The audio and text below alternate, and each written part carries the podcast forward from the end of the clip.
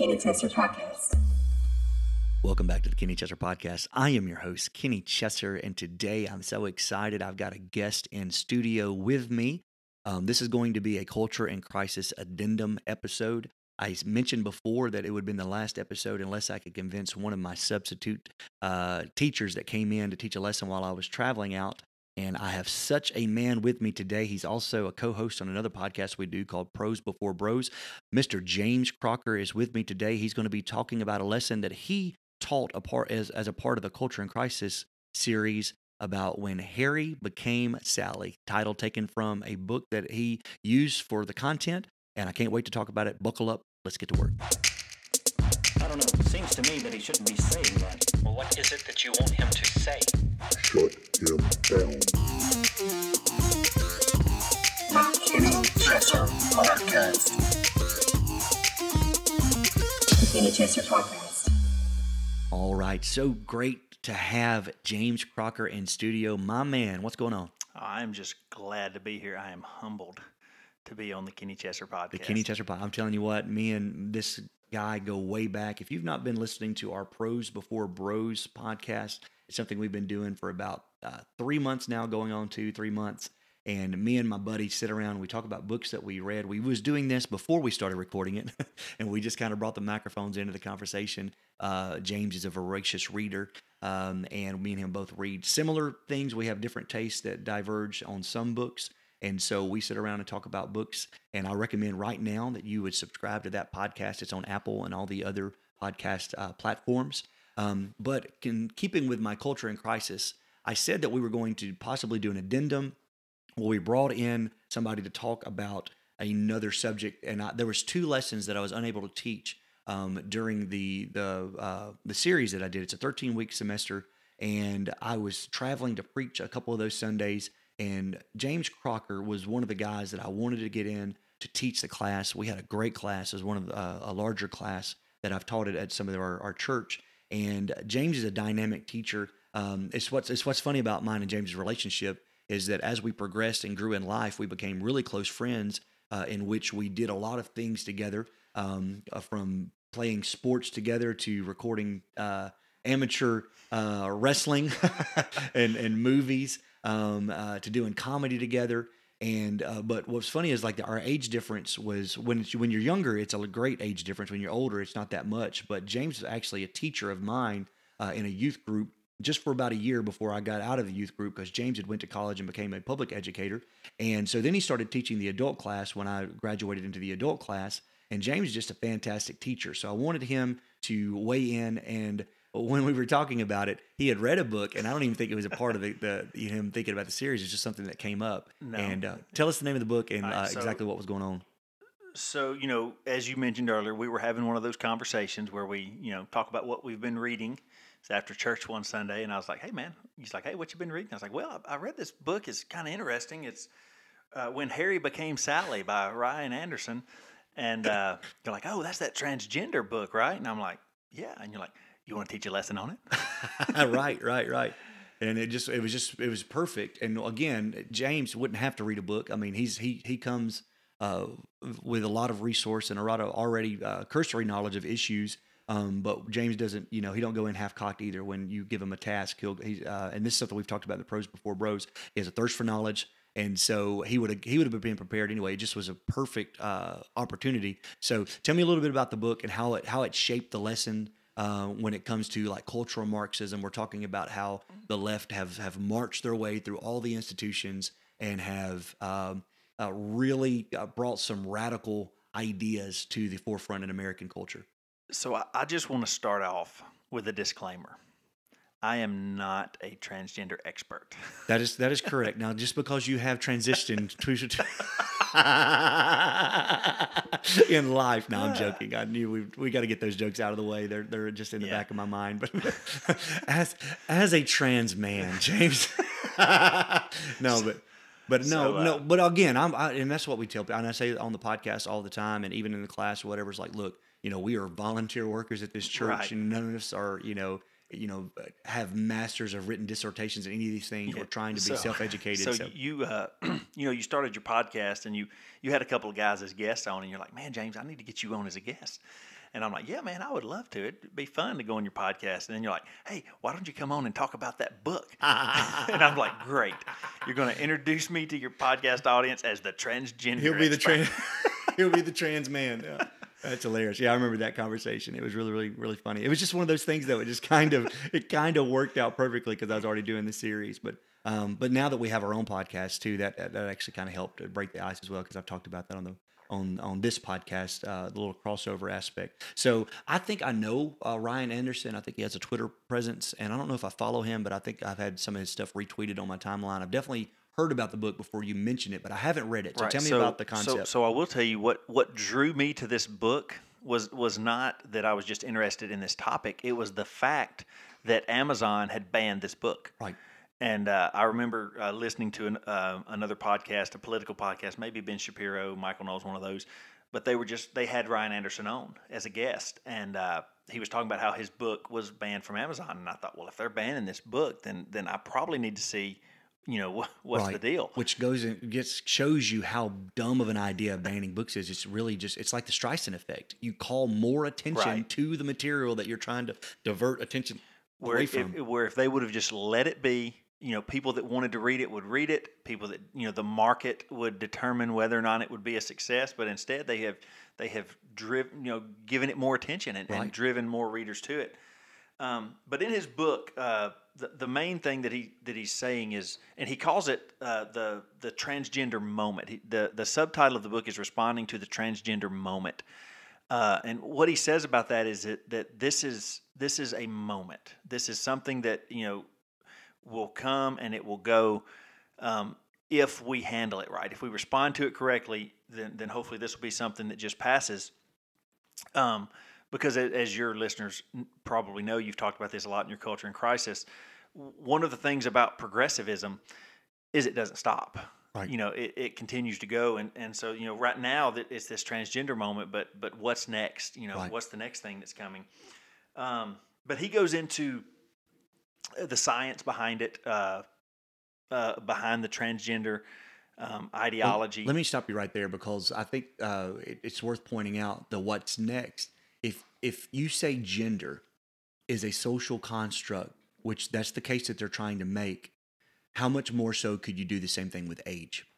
Literally, I mean, we've got more science that would back up gender than we do with age. Age is just, I mean, we really kind of, you know, there's been calendars since the dawn of, you know, uh, Right. people watching the stars or whatever. So we've, you know, this calendar that we have now, it's just one of calendars. You know, several calendars have been before it or whatever. So if we're marking it as you're one years old, or you're, you know, one year is defined by a, a trip around the sun or whatever. So Right. that literally is a cultural construct. We all got together and said, "This is how old we are." And you'll even do it for different animals. You know, it's like you know, the whole yeah, dogs are seven. seven years to one year, whatever. but- Right. So if we do that, if we say that gender is a social construct and people can transition because it doesn't have any basis in reality, how much more so could you do the same thing with age? And then, uh, so like you would have transgender like competing in biologically male or female Olympic events or something like that.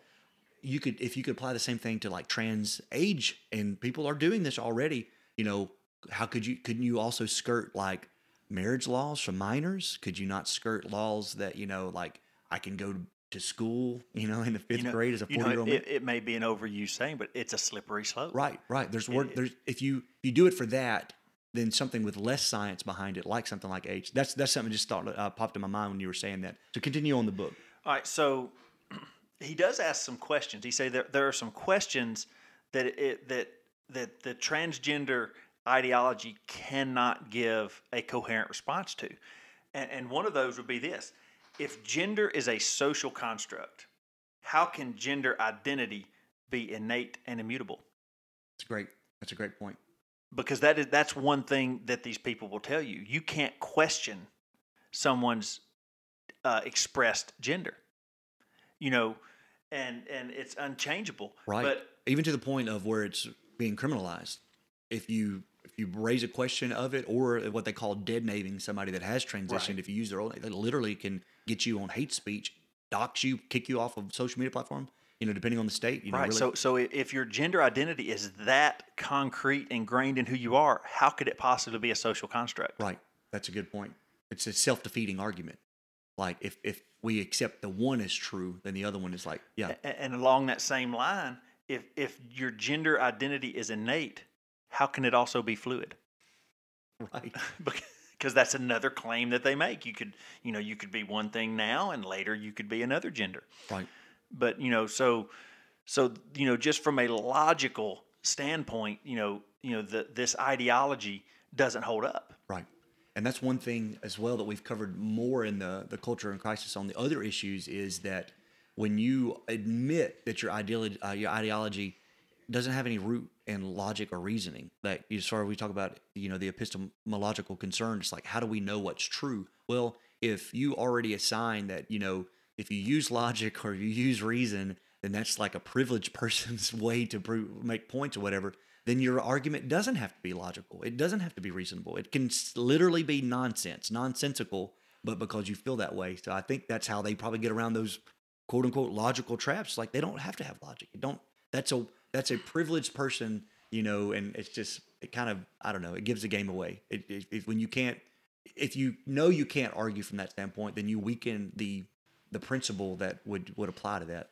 That's very so. That's he he he argues against it logically. Right. Okay. And and he also he, he goes into the the scientific research uh, that was done, I believe, at John Hopkins. Right. Um, Who famously stopped uh, Right. gender reassignment surgery because and they're not a they're not a Christian organization. I mean, right. secular But what they found was it was violating. They found that it was violating their oath to do no harm, uh, because psychologically they were doing harm to these people who they were doing these reassignment surgeries on, because they found that that as they followed up and followed the people who had these surgeries, the, the rates of depression went up. The, the you know they were having more psychological problems because what they were doing, uh, which you know the reason why this book was banned was because they what Amazon said that they didn't specifically ban this book. They just don't sell books that say that transgenderism is a mental disorder, Right. and which is what this book claims. Right. That that is the claim uh, that Ryan Anderson makes is that which is what psych- the field of psychology made Right. for It's not, a, years. it's not a new claim. Right, It's it's always been new claim. classified as a, uh gender It- dysphoria. gender as a, dysphoria, yeah. right? It, it is a mental disorder, and and so so John, he goes into the science. Uh, he he uh, talks a lot about one specific re- researcher, which I didn't write his name down in my notes for the lesson. I didn't feel like that was something we needed. We didn't need the guy's name for the lesson I was teaching at church, but but he was one of the you know he actually uh, lost his position at at the at the university because he would not continue to basically let a political argument win over what he felt was the actual science Right. and, and the data. Yeah, that's it's somebody else that's faced this, and it's, it's what's funny is like on this issue, you'll find that you know, um, what's the old saying about strange bedfellows? I'm trying to, I, I, it, Politics makes strange bedfellows. right. right. When you get into an issue like this, like you take a classically liberal organ uh, or like movement, like a feminist movement, and then you you see- you have the trans movement comes through, and now you're on this side. You're on this very left, you know, liberal leaning side where you've been fighting for women's right for so many years, and you got classic uh, feminists like Abigail uh, Shrier who wrote the book. Um, uh, it, it was also banned. I'm trying to remember. Irreversible Damage or Right. Irreversible, I think was the name of the book. And she hers was also banned. But she's she's not a conservative. She's a feminist. But they're saying they're sounding the alarm. They're like, this is dangerous for women. Like we're fighting. We've been fighting for women's rights since the 70s, and like this is going to imperil women. You know, in in a lot of places like that, they they should be. You know, it's something like bathrooms or, or dressing rooms or whatever. It's like, man, we're fighting for their rights, or even like in women's sports. And so it's not it's not just you know conservatives, which they want to paint it as a conservative versus liberal fight, but it's not. You know, you're going to see a lot of uh, of of hotly contested debates on the left on this issue alone because it's going to uh, wreak havoc in like the feminist causes as well. Right. And and the book says that one of the challenge for activists is to offer a plausible definition of gender and gender identity that is independent of bodily sex. Right.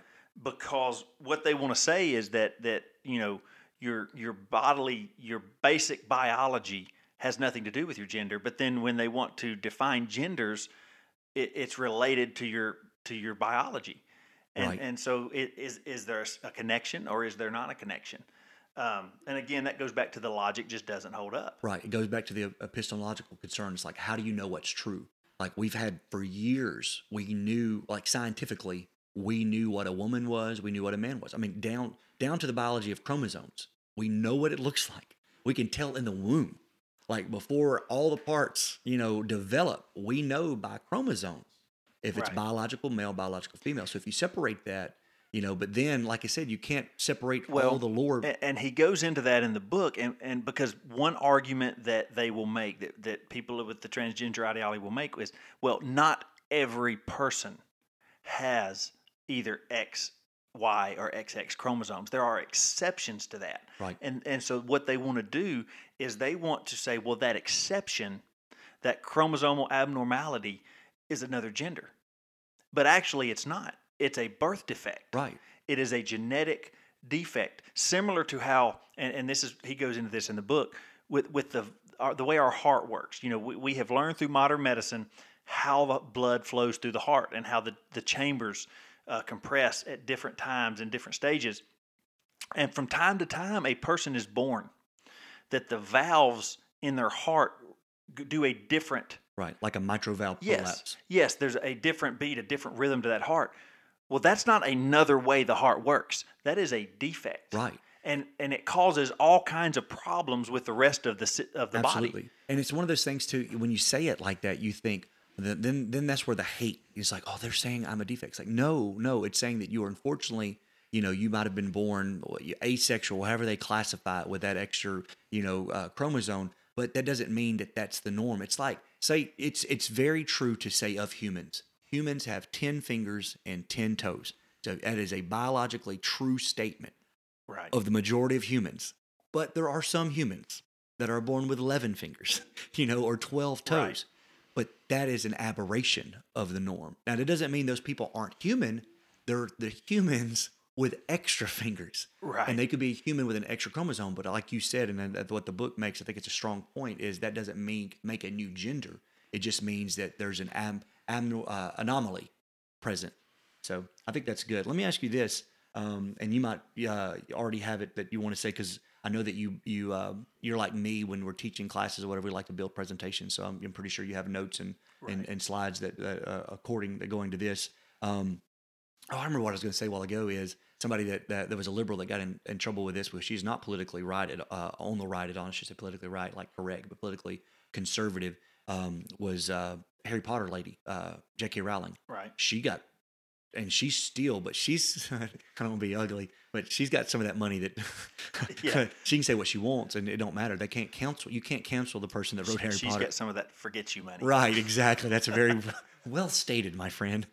And uh, we want to censor us like we did on the prose before bros um, but yeah she's got some of that you know she's made her mark. And so now somebody coming up right a new author could not make the statement she made and still make a living writing but she's already made her money. And she's been in a lot of trouble but you know with on the trans issue or whatever and she's been labeled a trans hater and she's very liberal. Um, but let me ask you this um, we're, we're, we're at the 18 minute mark and i think we could talk about this for another uh, 10 15 minutes. Probably could talk about it longer than that. Right. but i did want to get to the point of okay now we know ideolog- uh, ideologically what they're trying to say and how it's how it's affecting discourse like how you know all these new um, thought crimes and word crimes and bad speak and all this stuff. The double speak, you've already mentioned that with Right. with having to separate gender from biological sex.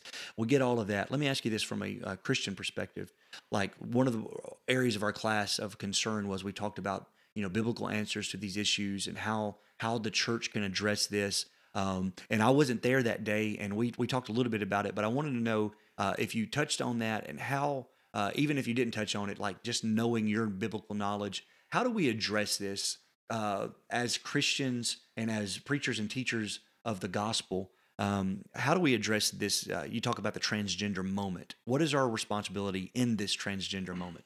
Uh, well, first of all, as Christians, we, we have to know um, that the Bible absolutely does not condone uh, the transgender ideology. Right. Um, and you know, it, there there are scriptures uh, that I had in the lesson where uh, it talks about God created man and woman. Right. Um, Even Jesus, I think he said, which was one of my favorite scriptures when it comes to cultural cultural stuff, because it's the same scripture that you use, in my opinion, for transgender issues that you say that you use for same sex ma- marriage. And that was when Jesus was talking about marriage. He says, "From the beginning of time, He made them male and female, and for this cause shall a man leave his father and mother and cleave to his wife." And so it reiterates also male and female, and then it says mother and father. It, it says it again, and then it also says a man shall cleave to his wife. Again, there's it's it's like three times in a row Jesus qualifies male, female, mother, father, man, wife, and so two genders, and that's the idea of marriage. Right.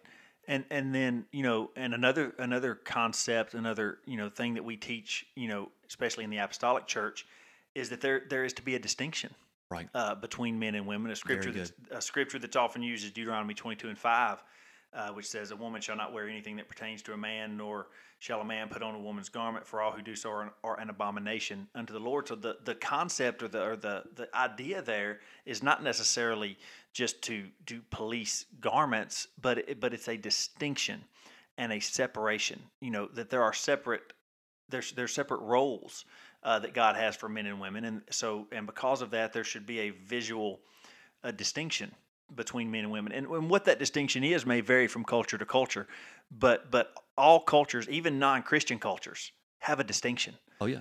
Uh, you can look and you can tell, you know, the men and the women. You know, one thing that I this was kind of it was it was humorous at the time, but it also I think bore out a point. Let me ask, like, because I, I don't know if you've ever considered this. One of the, probably the most famous person to transgender or transition, I should say, um, in the last ten years was Olympic athlete Bruce Jenner. Right. And he, I remember, well, like I remember the early reporting where he has like his his hair was growing out long, and he looked more feminine, and everybody's like, he's going to be a, and I was like, no, not Bruce Jenner. This is you know this is one of those uh, TMZ's uh, tabloid National Enquirer type stories. And then when he came out, do you remember how he came out as transgender? When he it was a magazine cover, and it says "I'm Caitlyn" or something like that, and oh boy is in an evening gown.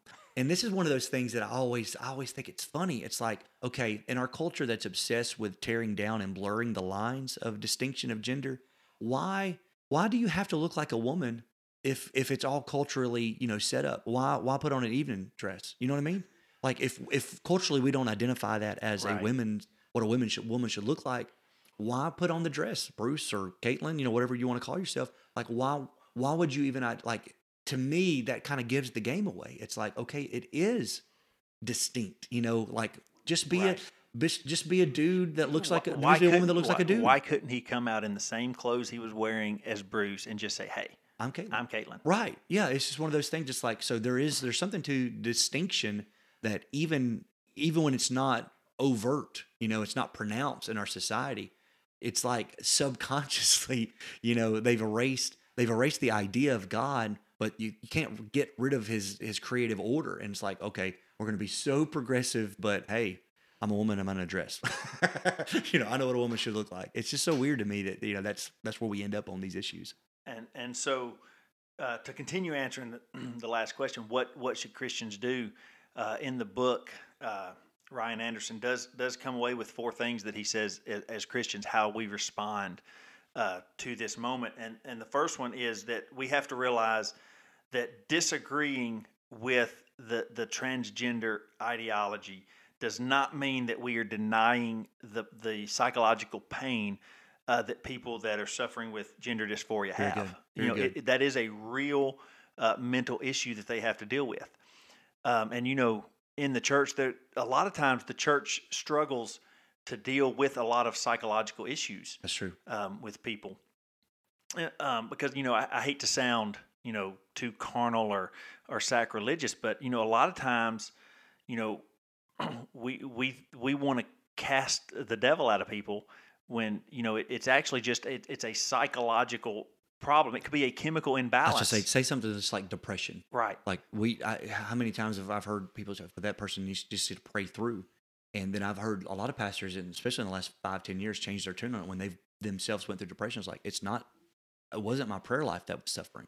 You know, I've really had a mental thing, and I think it's smart to put it in that frame and say, you know, these people they need help, and you know, even if it's, I'm not saying that prayer doesn't help, and I'm not saying that the Holy Ghost and praying through wouldn't help, but there are certain things that we would send somebody to counseling for if they had a mental, and this is, in my opinion, it still should be classified in that that realm.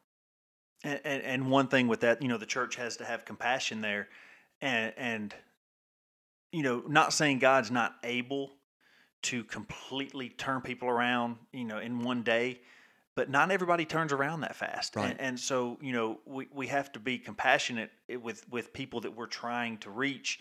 That you know they may struggle, Right. and, and, and they may have, you know, it may take some time, and it may be a slow process um, for them to to try to to get over some of the things they're dealing with. That's very good. It's like it's the whole battle of the idea of miracles. Miracles are good and they're biblical, and I believe in miracles. But miracles, the reason they're miracles is because they're exceedingly rare. Right. You know, and so God could do a miracle, but you know, a lot of times it's going to take work and it's going to be pro- it's going to be messy. It's going to be you know, discipleship is a long process, and so I, I agree with that a lot. You That's know, that's very good. But at the same time, he says that that a church, the church has to stand firm on the belief, and not really the belief, but the fact that a man cannot become a woman, Right. and a woman cannot become a man. And you know, the church just has to stand on that truth.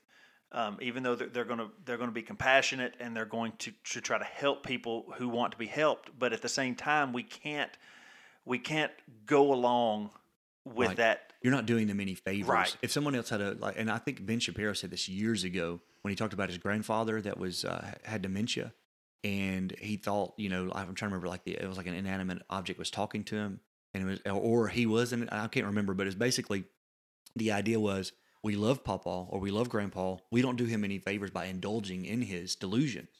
You know, we say, no, that you know that clock isn't talking to you. You shouldn't listen to that clock. You know, if it tells you to kill this, you know, whatever, and you you say we love you and you love them out of it. And I think it kind of ties into the last episode that I did on culture and crisis is when you get ready to speak the truth. You know, we talk about live not by lies. When you rise to that point, you you gotta you gotta apply the the Paul's advice to the church of Ephesus. You got to speak the truth in love you don't sacrifice truth on the altar of acceptance and tolerance. You still speak the truth, but it, there's it's got to be laden, you know, with with love. Okay, so that's the the, the one uh, point. What was you said there was four? All right, so that was actually the first two. Okay, So you know, the first one was you know we can disagree with their position without denying that they're they're actually suffering and in pain, and then the second one was we have to stand on that that truth that uh, that a man cannot become a woman, Right. A woman cannot become a man, and then the third one is that the Bible gives us the framework for understanding where this is coming from because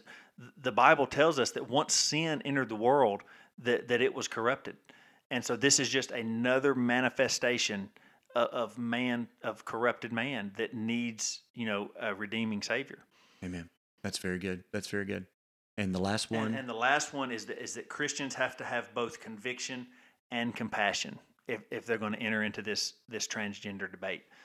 Uh, we have to be firm in what we stand in, but at the same time, if if if you come in, you know, with a hammer, you're not gonna you're not gonna convince anyone. You're not gonna win right? in that And that's and that's the ultimate goal of the church Right. is to go into all the world, make disciples. You know, baptizing, teaching them, but we got to Right, make right. We're, disciples. we're not just trying to win arguments. Right, right, right. We've got to be able to the what was the I'm trying to remember the quote. Um, or I know the quote, but the, the the biblical reference, but it's he that winneth size is wise, or he, that- he that winneth souls is wise. I mean, you got to go about it, you know, in a way that you know that you can also bring somebody in, you know, win them over to your side and not just expel them. And this is going to be a difficult task for the church because it's such a contested issue, and a lot of it, I do believe, a lot of it is being driven uh, not just by a political force. I think I think we're I think it's I think it's stronger. I think it's uh, princes of powers and, and principalities and, and, and things of that. You know, the weapons of our warfare are not carnal. You know, I think we're we're wrestling something deeper and darker. And so I think it's easy. I think it's something that we need to keep in mind. You know, what's so funny. I remember David K. Bernard, uh, brother brother Bernard, at a because of the times. It's probably been eight or nine years ago. He mentioned, and he's talking about apostolic and you know in the 20th century, 21st century, whatever. And he mentioned having to deal with this very thing, like witness. He's like, what happens? He laid out a scenario. He says, what happens when you pray someone through, they come to your church, and you're, you're discipling them, and then it comes up in counseling that they transitioned like five years ago, and they've been living as a. And when you prayed them through, and the whole church, the whole body recognized them, they were sister so and so. But it comes to your knowledge, you know, through counseling, through discipleship, whatever, that they were born male. They are biologically male, but the whole church knows them as Sister Sue or whatever her name is. And and and he's like, what what are we going to do with these people? And I remember he was asking a very practical question. And I remember back then thinking, no, not not in our lifetime because this was before. I guess I was paying attention, but Right, he was he was paying attention. He was a visionary, Right. and I just remember thinking like that's just so far from us. But now we're really there. Can you? I mean, it's feasible to have somebody to come to your church and by all judging of appearances, they will look one way and be biologically different. And So, so, so, Pastor Kenny Chessor, what do you do? that's so that's one of those times when I'm so thankful I'm not Pastor Kenny Chessor. I remember back then I jokingly said, "Well, we just put them over the women's auxiliary."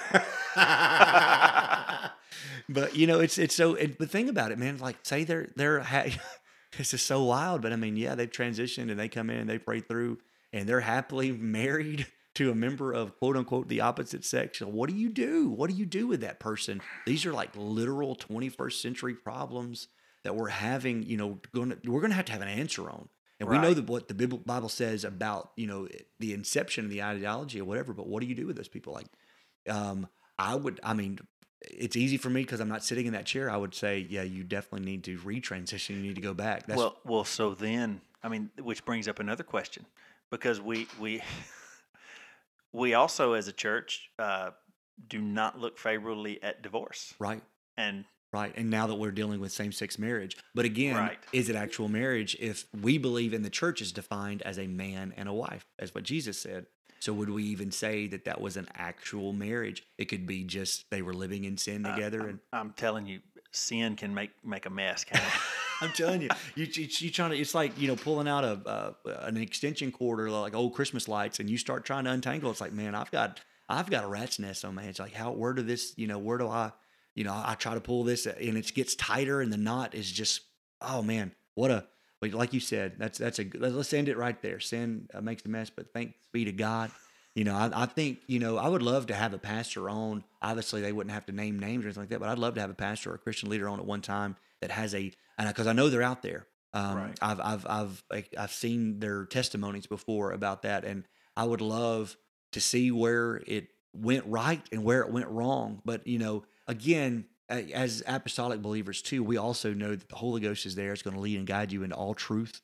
Um, you know, it's not just you know we're not out there you know in no man's land that God had no idea was ever going to come upon us. He saw the beginning.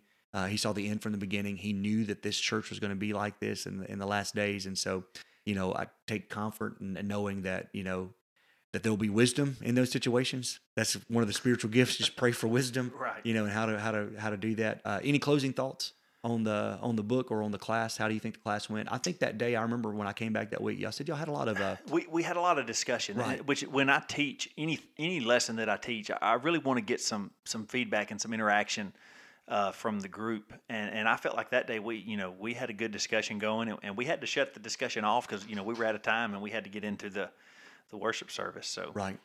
Well, I, I thank you again for for uh, teaching that lesson for me, and then also for coming and talking about it on the uh, the Kenny Chessor podcast. Once again, this is James Crocker, and uh, he is uh, we've uh, known each other for man, I don't know, it's probably been over 20 years now. uh, If I'm if I do the math on it, and we've got another podcast called Prose Before Bros. It's available on Apple, Google Podcasts, Spotify, Anchor. Uh, we'd love for you to go over and uh, pay us a visit on that and listen to us uh, over there. Um, James, thank you for being here today. All right anytime man I, I'll, i'd love to come back and talk about something else I was going to say we'll ha- we'll definitely have you back on since we're recording the other podcast. We'll have you come back on and uh, talk about something. Maybe maybe we can do some uh, college sports or, or s- s- something a little bit more uh, to your uh, to, to your in your wheelhouse. Uh, thank you for listening today. Uh, be sure to uh, click on that subscribe button uh, and uh, check in next time. God bless. Thanks for listening to the Kenny Chessor podcast. Sharing this episode with a friend, becoming a subscriber, and leaving a review.